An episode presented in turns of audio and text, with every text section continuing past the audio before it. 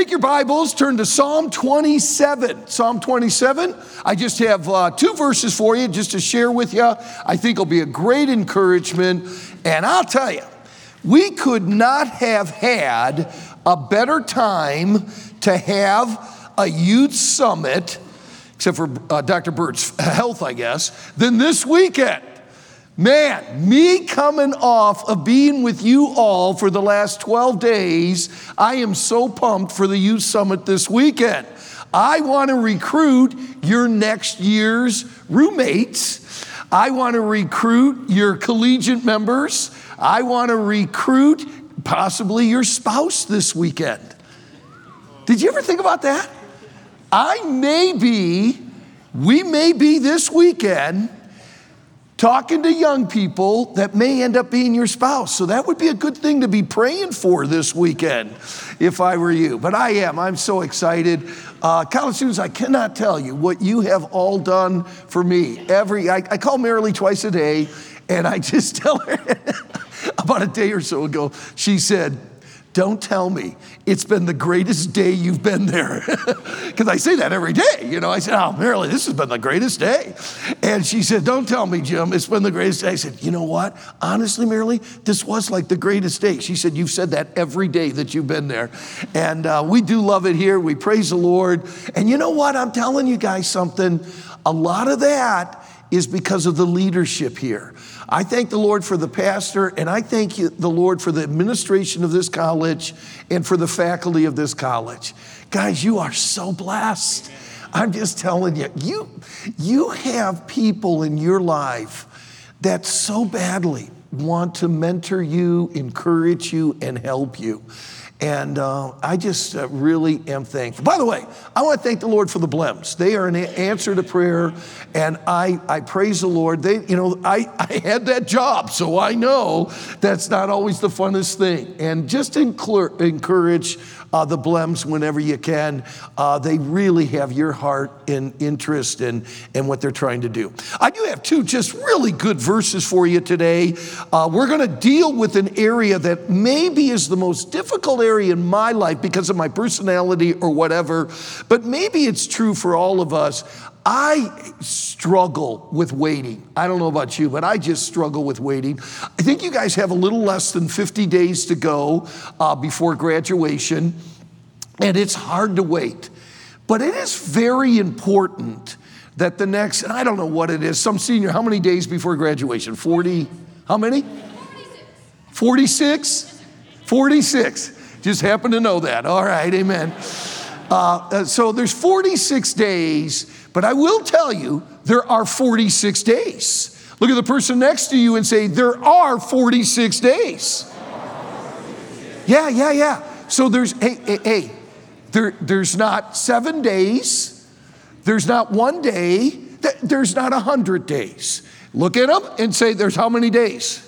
46. So you know what? You need to finish well. And you need to utilize the 46 days that you have. And for God's glory, you need to really make sure that everybody, seniors and everyone, you have how many days? 46. You got 46. You make them count for the Lord. But for many of you, I just feel like I'm really waiting. I'm just really waiting for this or that or the summer or whatever. So let me give you two verses. I pray it'll be a great encouragement. And I want to talk to you a little bit about a very difficult area of my life. I struggle with waiting. But my greatest passage on waiting and not giving up, I find in Psalm 27, verse 13 and 14. Let's just stand for the reading of God's word. These are two great verses. Let me go ahead and read them, and then I just want to hear all of you read them out loud. So I'll read them both first, and then we're going to read them all together. Psalm 27, verse 13 and 14. I had fainted unless I had believed to see the goodness of the Lord in the land of the living. Wait on the Lord, be of good courage, and he shall strengthen thine heart. Wait, I say, on the Lord. Say it with me as you mean it. Say it together, Psalm 27, verse 13 and 14. Everyone together. I have fainted unless I have believed to see the goodness of the Lord in the land of the living. Wait on the Lord, be of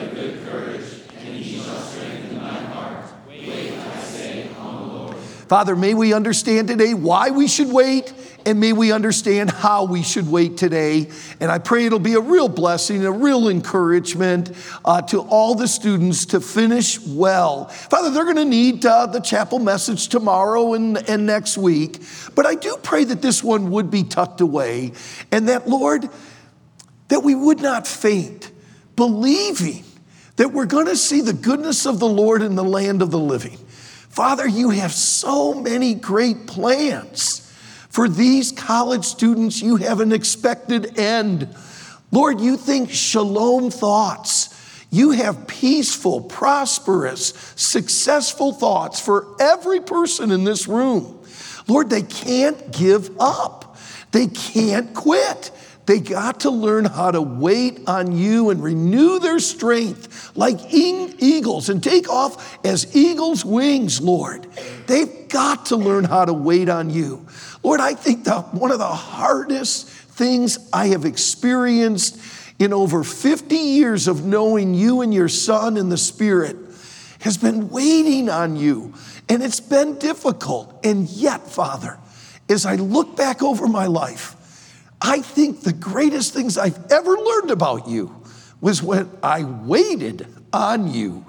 And Lord, I pray today that these college students will take those waiting periods and use those as times that they come to know you better than they've ever known you. So Lord, when we leave this chapel, may we be excited about waiting, which a lot of times I am not. But Lord, we're not going to faint because we believe in our heart that we're going to see the goodness of the Lord in the land of the living. Whether that's ministry, whether that's going to be marriage down the road, whether that's going to be just living for you, that Father, these may be some tough times. I come and go. I'm in and out, and I thought these were the greatest 12 days. But Lord, these students are here all the time. And Lord, some of them are really struggling. But may they believe that they're going to see the goodness of you in the land of the living. And so that they can't quit. They got to wait on you. I pray these two verses will go into our hearts. Thank you for this place. Lord, I do think of Brother Ordenthal this morning, Dr. Allen this morning. I do think of them. God, I thank you for a student body that prays, that loves each other. Father, I thank you so much for the love, the spirit, the direction, the vision of West Coast Baptist College.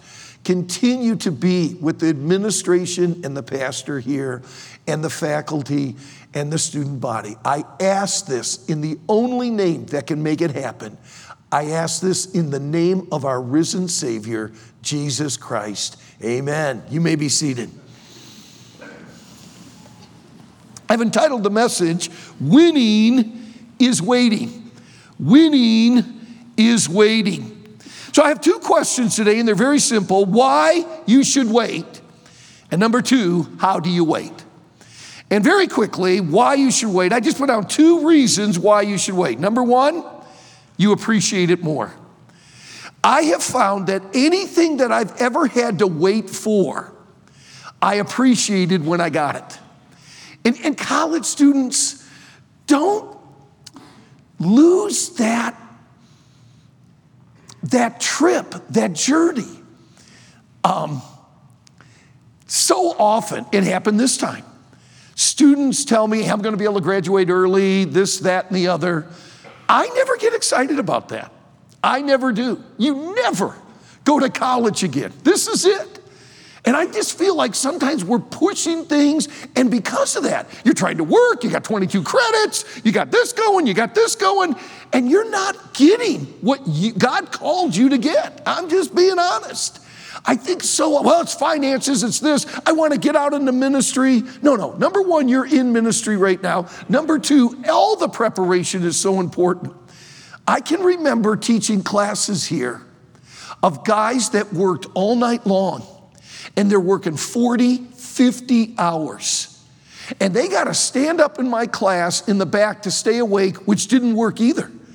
I remember some of the guys, they're sleeping up against the wall trying to stand. And I'm thinking, what are we doing? You're sacrificing so much to pay your bill, 50 hours, this, that, and other, to graduate early or to do this. And I'm going like, you guys are missing so much. Let me tell you something. You wait on the Lord. You take every step. And every one of those steps are important. Drew was a assistant dorm student his sophomore year, and then all the way through, he was a dorm soup. And when we moved here, it was his senior year. And boy, the big talk that I got all the time and that Drew got all the time was, is Drew gonna live with you at home?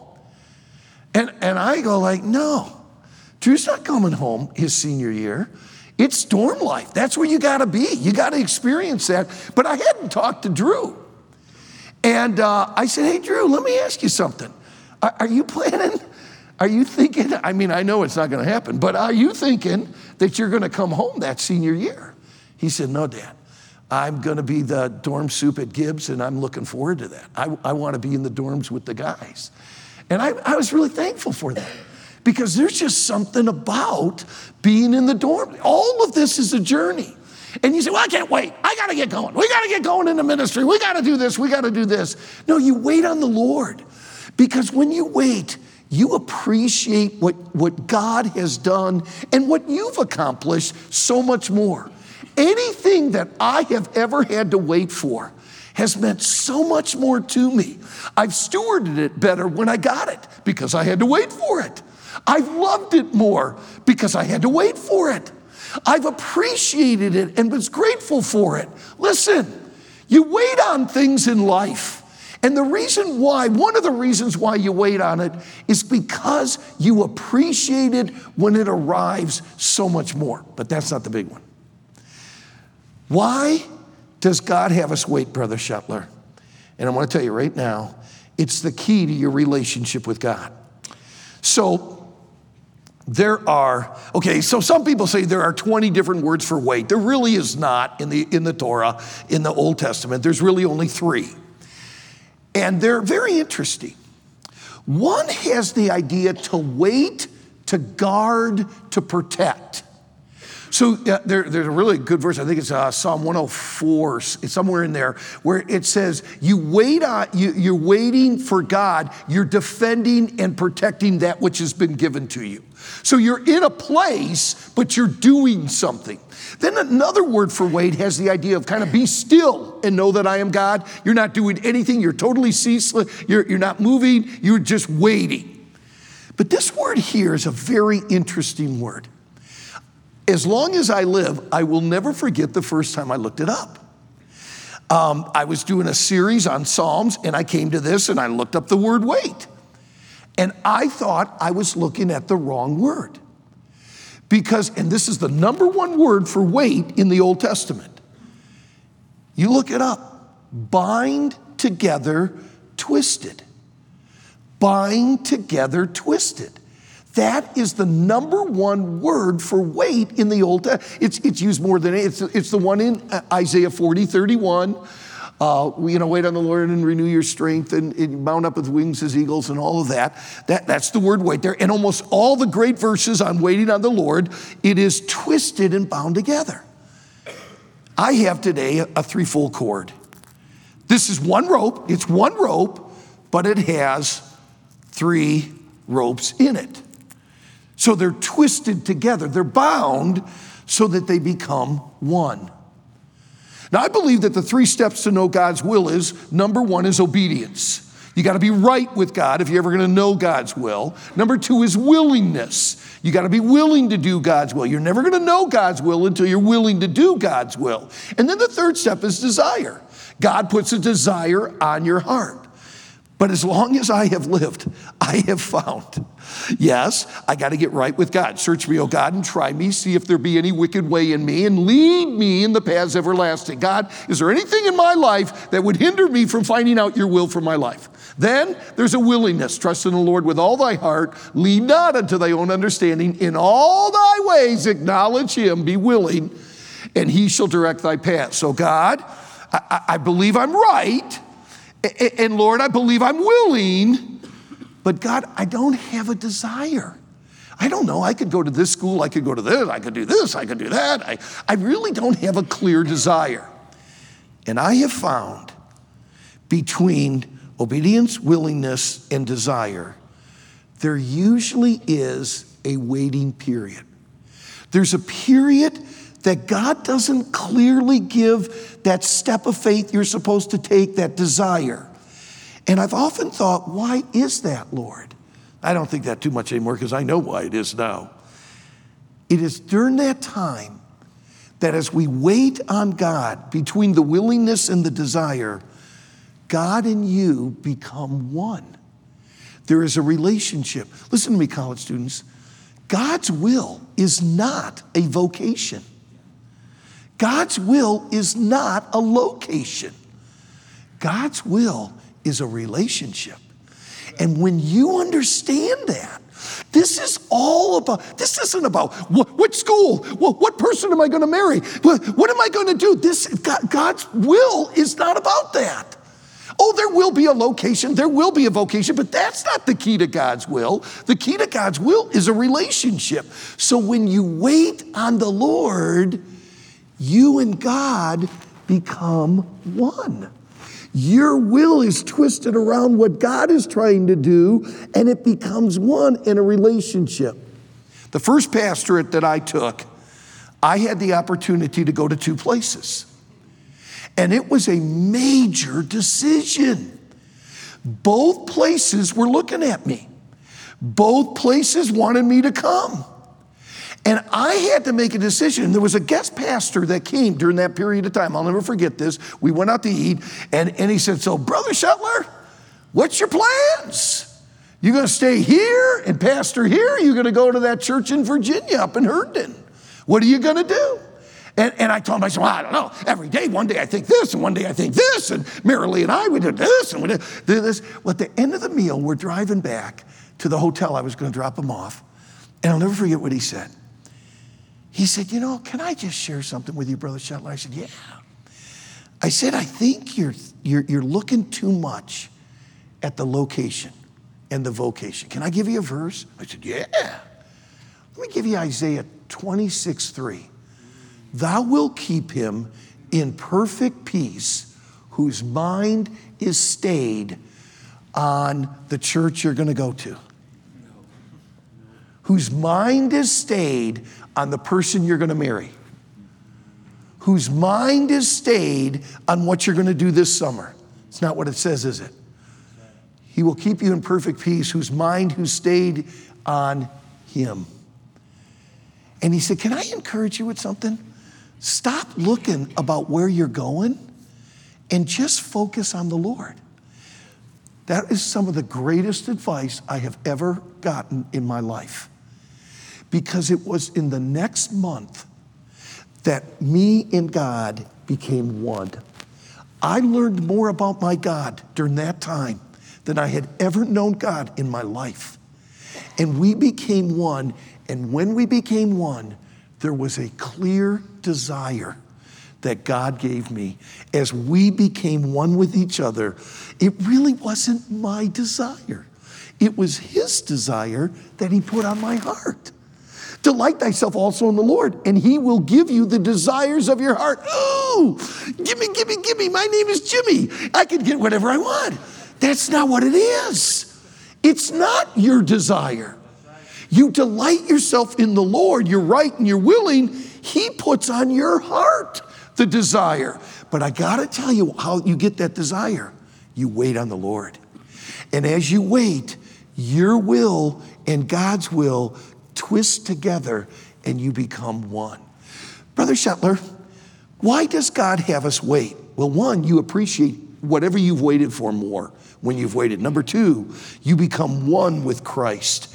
That is why. Okay, but now, here it is. Get ready. I only got 2 points, but they're really good. How do you wait? Okay, so now I know why. And that was really good, Brother Shettler, that thing about coming one. That is, okay, now I know why I wait, but how do I do it? And this is real. This is a pretty tricky outline. Are you ready? How do we wait? On him and with him. That's it. How do you wait on the Lord, Brother Shettler? It says here, wait on the Lord and be of good courage, and he shall strengthen thy heart. Wait, I say on the Lord. Okay, now I know how or why, but how do I do it? You do it two ways. You wait on him, that's the trust. And you wait with him, that's the timing. Okay, so we got on him, that's the trust part. That's the releasing, that's the surrender. God, I'm trusting on you. I'm not gonna trust in me. I'm not gonna try to make this happen. I'm not gonna connive it. I'm not gonna try to push this will. I'm not gonna do, God, I'm trusting on you. That's the trust. On him, you wait on him. And you give it over to God, you let go, and you let God. Okay, then you trust with him. And this is without a doubt, this is kind of the one I've struggled with. And this is, it has to do with timing. Being with God in this waiting period is what it's all, the reason we know now why. And you just stick with it day by day.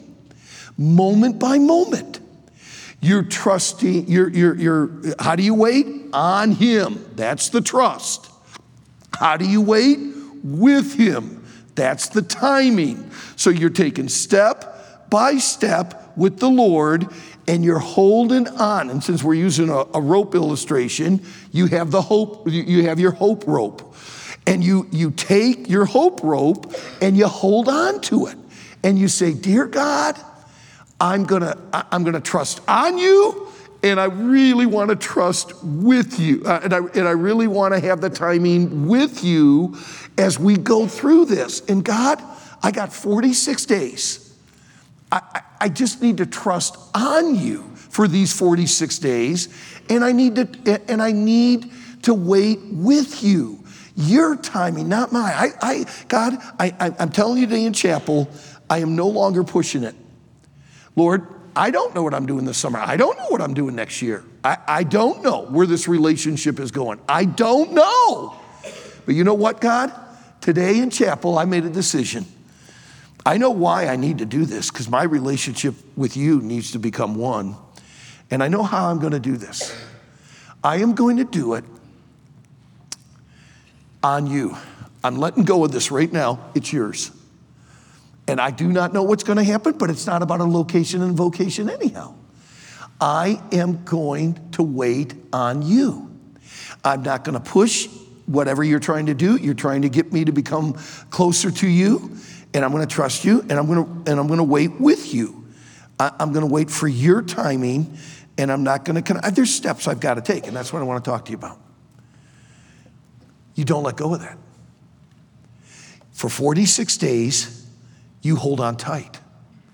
For 46 days, you wait on him and with him.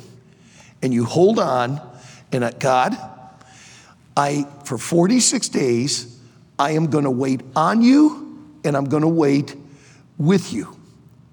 And I'm gonna get twisted together with you, and I'm not going to let go, and I'm not gonna give up.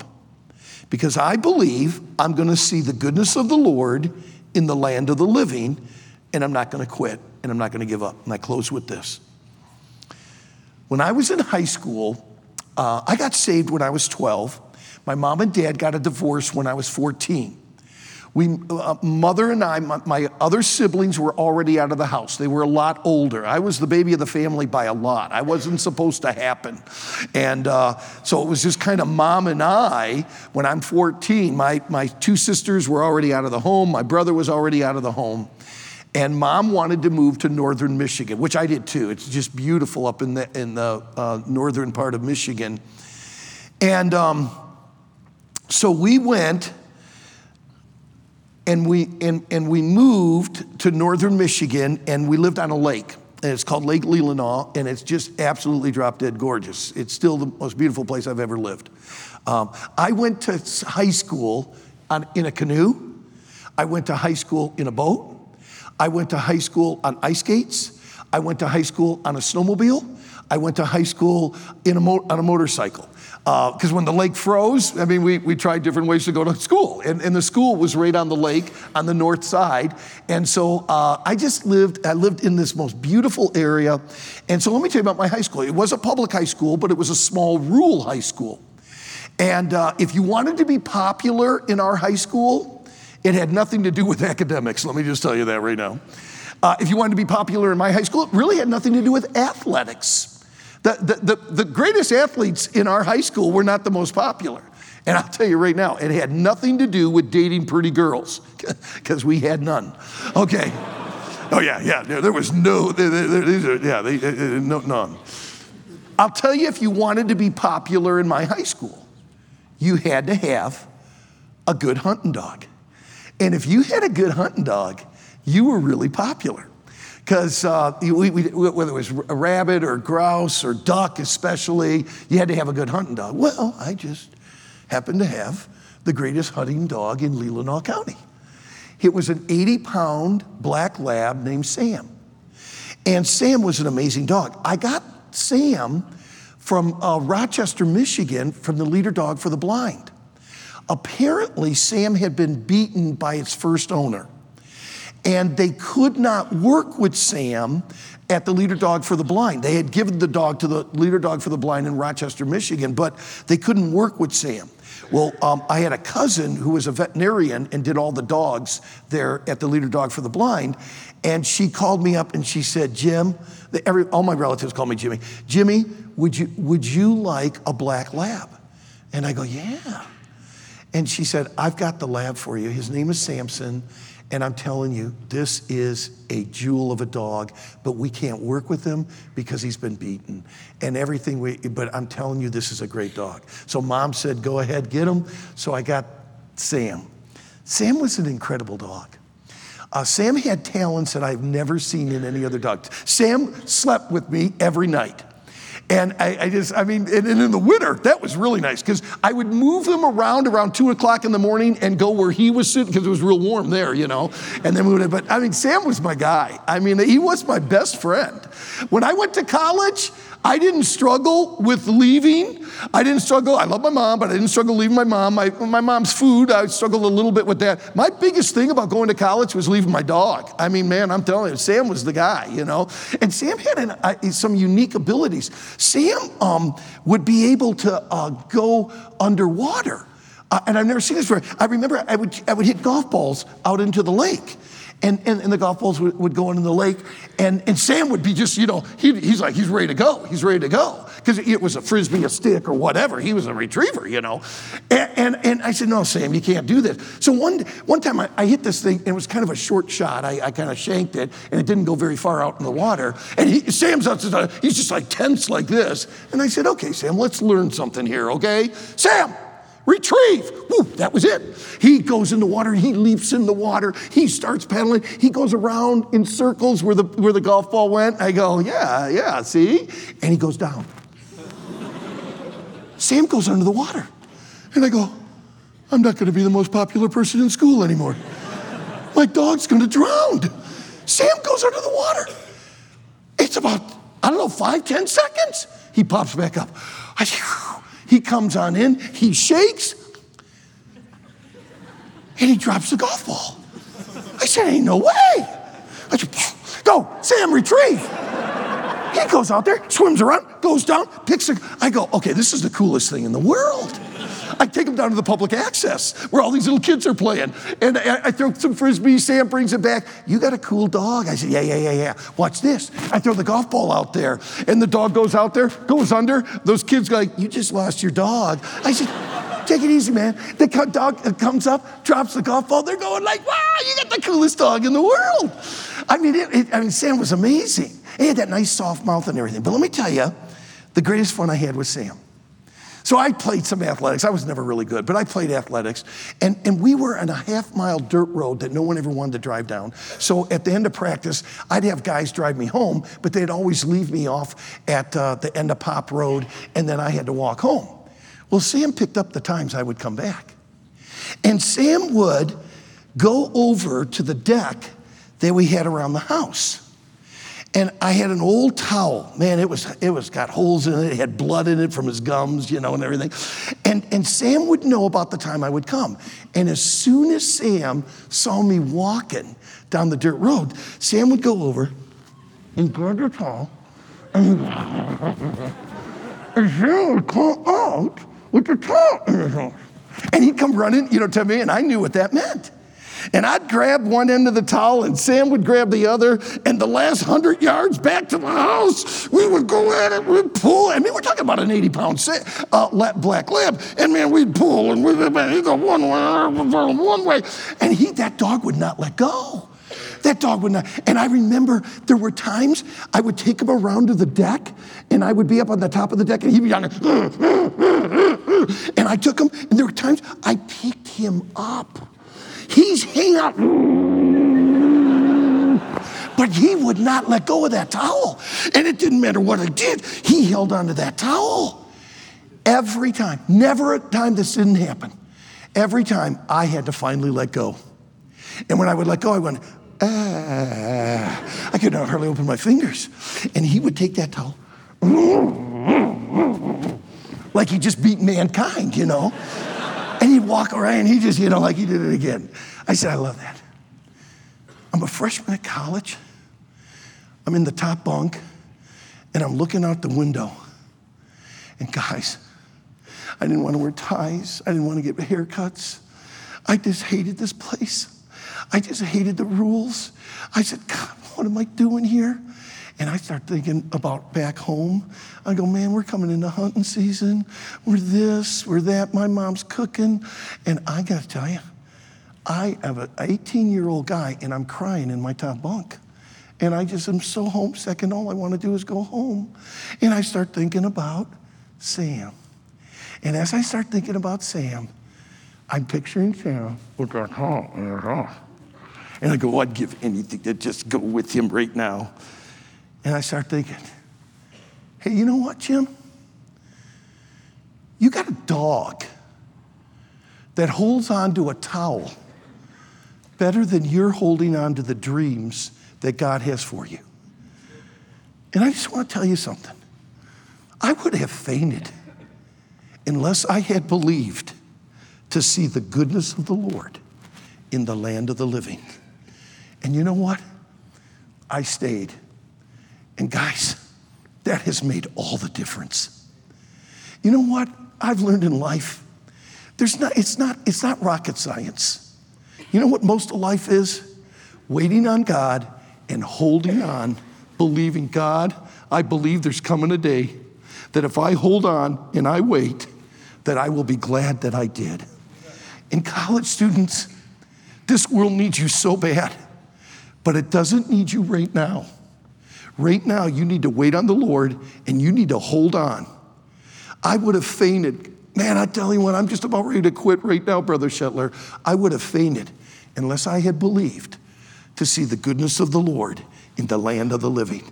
Hold on to your towel, man. God's got something special for you, and you're going to appreciate it more because you had to wait for it. And you and him are going to become one because you had to wait on him. Seek him right now. Don't worry about the location and the vocation. You hold on to the dreams and the plans and what God has for you and your relationship to him. And I will tell you, wait on the Lord, college student. Be of good courage. Wait, I say, on the Lord. There's coming a day you'll be glad you held on.